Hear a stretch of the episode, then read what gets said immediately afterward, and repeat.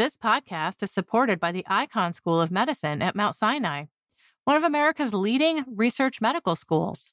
Icahn Mount Sinai is the academic arm of the eight hospital Mount Sinai Health System in New York City. It's consistently among the top recipients of NIH funding.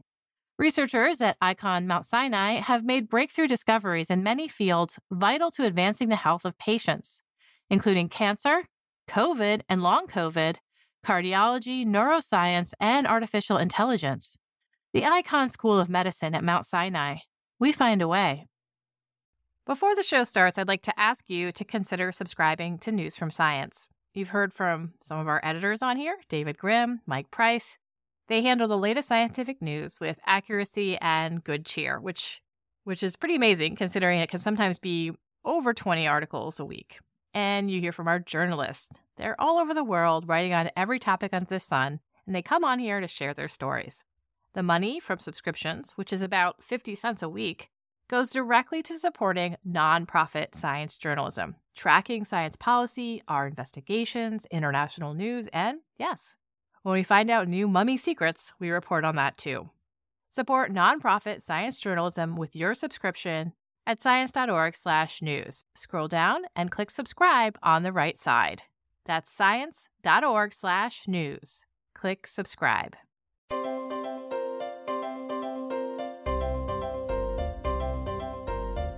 Welcome to the Science Podcast for March 5th, 2021. I'm Sarah Crespi. Each week, we feature the most interesting news and research published in Science and the sister journals. First up, online news editor David Grimm talks with me about an ancient Egyptian pet cemetery dating back to the second century BCE or maybe a little bit before, and what this cemetery can teach us about animal human relations way back in time.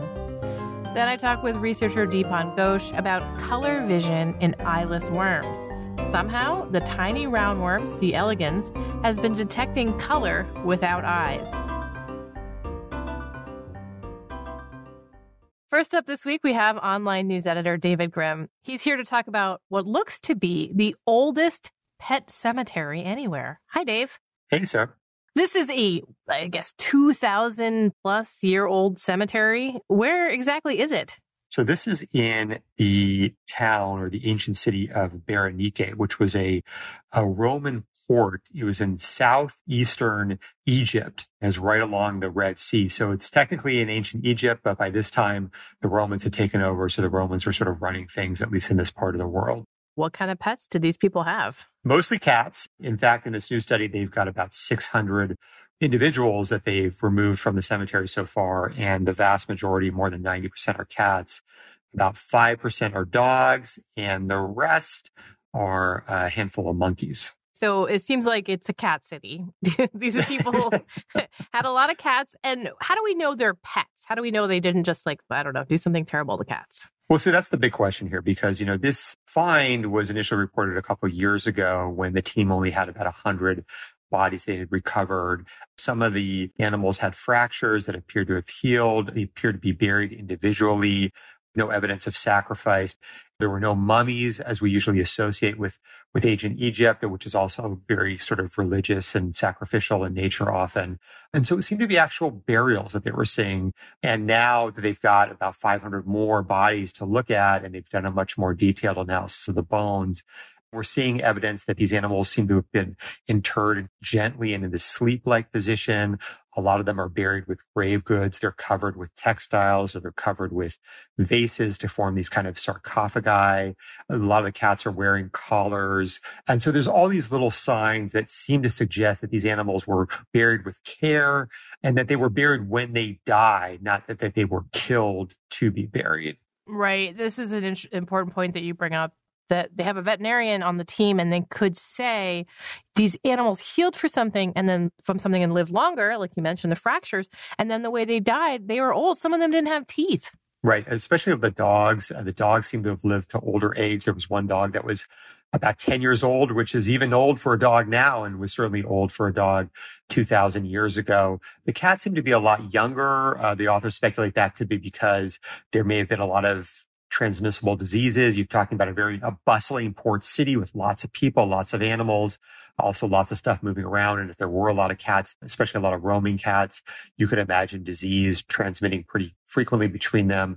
So the cats tend to be younger in the graveyard. The dogs tend to be a little bit older. The most surprising thing here is that they were cared for in their life and then also in their death. Right. You know, again, we're seeing this team seeing a lot of signs of fractures, both in the cats and the dogs, broken legs, the dogs, a lot of signs of disease, joint problems, cancer, things like that. And for all these, you would expect if you had an animal with broken bones, either that animal is just going to be left to die or maybe you're going to kill it. But a lot of these injuries seem to have healed. And a lot of these dogs, especially with these serious diseases, seem to have lived with the diseases. And the only way any of that could have happened is if somebody was taking care of these animals. Somebody was sheltering them, was feeding them, was really protecting them. And again, that really gets to this idea that there's some sort of emotional attachment between the people and these animals. Yeah. And that's hard to prove looking back so far in time. You know, it's really hard, you know, especially when we have these burials, it's hard to infer just what this relationship was. But when you see this type of care, it is, does seem to be strongly indicative that people had some sort of, nothing that you can't say that these pets were treated like family. They could have had jobs, right? They could have been rat catchers. Exactly. And there's other possibilities. You know, in fact, one of the people I talked to who was not affiliated with the team said, well, you know, maybe they were cared for, but maybe they were also valued as important working animals. I mean, you're talking about a port city, so you probably have lots of rats coming in on ships. And if so, cats are going to be very prized as vermin control. Dogs, I mean, it's kind of gross to say, but you got a big city, you don't really potentially have a very advanced sewage system. Mm-hmm. So you mm-hmm. got a lot of waste, human waste, other types of waste on the streets. Dogs would have been really important for cleaning that up, potentially also for guarding homes. And so it's possible that these animals may have been valued emotionally, but also may have been valued as working animals as well. Wow. I know you said that this find is, you know, a couple years old. This is not the first time this has been reported, but that what's really changed is that, you know, with the veterinarian involved, with the causes of death, you can say these are animals that are cared for. Did you think that the experts were convinced of this as well? Yeah, you know, one of the experts who was a bit dismissive of the findings a couple years ago and thought, you know, one thing we didn't mention is that this cemetery was found underneath a Roman trash pile, an ancient Roman trash pile. And so this expert's uh, initial opinion was, well, this is just part of the trash pile. These, are just animals that were thrown away as, as sort of rubbish. But now she is convinced with all this new data that this was indeed a bona fide pet cemetery. A couple other folks I talked to also are convinced this was some sort of cemetery. So this really does look to be the oldest and largest pet cemetery we know of. Now others may come to light in future years, but it does seem to be swaying the experts right now you know, is this an opportunity to look at where these cats came from with the genetics? Like, could they do some of that kind of work and figure out what these cats look like and their evolutionary history? Well, it's a great question because, you know, with both cats and dogs, there's a lot of mystery surrounding exactly when they were domesticated, where they were domesticated. Here we're talking for cats and dogs several, several thousand years after domestication. But still, the cats in ancient Egypt is a really important point for them because from ancient Egypt, they sort of spread out throughout the world. There's this feeling that cats may have been different sizes when they were initially domesticated. Wait, Dave, smaller or bigger? Smaller and bigger. So, so actually, uh, I don't get into this in the story, but there's actually, they actually found two different sizes of cats at the cemetery, relatively smaller cats, relatively bigger cats. They don't know why this is the case. All of this could potentially be addressed with genetic analysis. Unfortunately, Egypt is very protective about anything that's dug up there. And so it's very, very hard to do any sort of sampling on these specimens. And so genetic analysis may be a long way off. Wow. That's cool. It seems like it would be a really big sample. Like 500 cats from, you know, the same couple hundred years span might tell you a lot about what was going on with cat populations in the area at that time. Right. This could be a really important treasure trove of genetic data. And also, researchers can also sample bones to figure out diet and things like that. And uh, that's also not currently possible. Okay. Thank you so much, Dave. Thanks, Sarah. David Grimm is the online news editor for Science. You can find a link to the story we discussed at sciencemag.org slash podcast.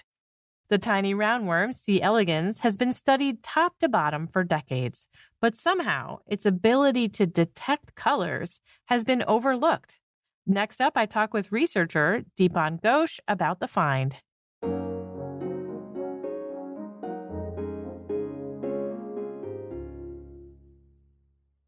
Before we get to the next part of the show, I'd like you to consider subscribing to News from Science. Every week, we share stories from our news site, News from Science. Science journalists and editors kindly come on here and tell a story for our ears that they've been spending sometimes weeks or even months reporting and writing.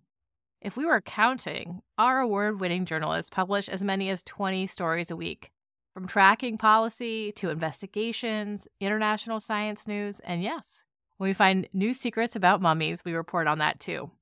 It's an unbelievably valuable service. If you were here with us during early COVID days, you must have heard how plugged in and devoted our news team truly is. Please consider supporting nonprofit science journalism by becoming a subscriber for around 50 cents a week. To subscribe, go to science.org/news. Scroll down a little bit and click subscribe on the right side. That's science.org slash news. Scroll down a little bit, click subscribe on the right side.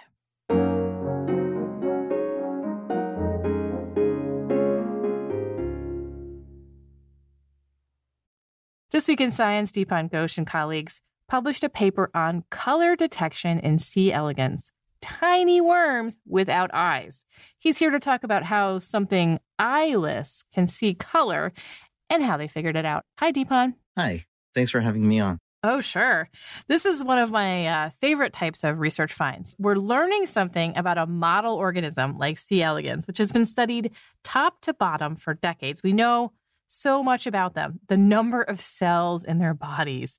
They were the first multicellular organism to have their genome sequenced. And yet, here is something new. Was this a surprise to you when you first observed it? yes. this project has been just one surprise after another, which is exhilarating, but also challenging because there wasn't much to go off of, you know? Right. It was already known that C. elegans could detect light because they don't like it and they want to get away from it, I guess. Why would detecting color be useful for them? At least what we've shown, these C. elegans could be using the color information of the bacteria that they're on to determine whether they should stay on the bacteria or whether they should leave and possibly find better bacteria. Is that because they eat bacteria or are there certain bacteria that are damaging? Both. The bacteria that we started with in the paper is a pathogenic bacterium called Pseudomonas aeruginosa, which are bad for the worms, but it actually takes them time to learn that it's bad for them. So that's actually something, a general concept that I find super interesting. Like, how do these animals sense that this pathogenic bacteria that they're surrounded by and eating is or will be bad for them? And the thrust of this project was asking whether the color of the bacteria informed that avoidance decision. Because there could be chemical cues, something akin to a smell or a flavor that's like, don't eat this, it's bad for you. Absolutely. And so color would be yet another channel or yet another piece of information that worms could use when making that decision. It does seem like it would be the bottom of the list, though, if you were investigating different options because they don't have eyes. So, you know, how did you come to the conclusion that color was important for this this avoidance? Yeah, I guess a, a series of experiments that we go through and through the paper. We start with C. elegans avoidance of Pseudomonas aeruginosa, which secretes colorful pigments. We isolate colorful pigment that Pseudomonas makes and secretes, and we find that light can change how worms interact with that particular pigmented toxin. But like you were saying, the pigment is not just colorful. It is also toxic. So something we had to do was dissociate the two and test whether is it the color? Is it the toxicity? that led to this avoidance. And we found that it was in fact both. The worms were assessing both the toxic nature and the color of pyocyanin as they're deciding whether to avoid this food. But because we found that color was a component of this decision, we then started moving into testing the effects of changing the color of light and uh, seeing how that affects the worm's foraging decisions. Were you able to determine what colors were important? We've identified some colors that worms seem to I guess, dislike more than others is maybe one way of putting it, although perhaps not completely correct. uh, one of the other things that we did in this work was we tested wild C. elegans strains. So C. elegans family members, so to speak, from all over the world, like Hawaii, California, Madagascar, England, whatever. And so these worms have been exposed to and adapted to different environments over time. And other labs have done tremendous work in like finding them, collecting, maintaining, and then sequencing the genomes of all of these wild strains. And it turns out that the color sensitivity in general varies substantially across the wild strains. So it's possible that sensitivity to specific colors might offer some ecologically relevant information to worms that depending on what environment they are adapted to and, you know, most frequently engage with.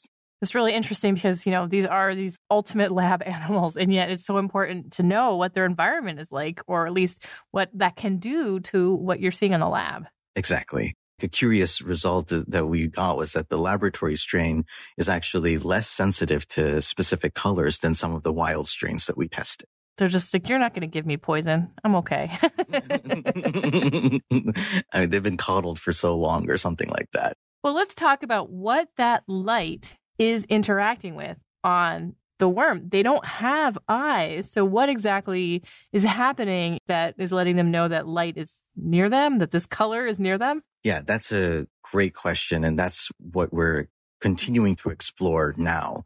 What our work tells us is that there are many genes actually in the worm that contribute to color sensitivity.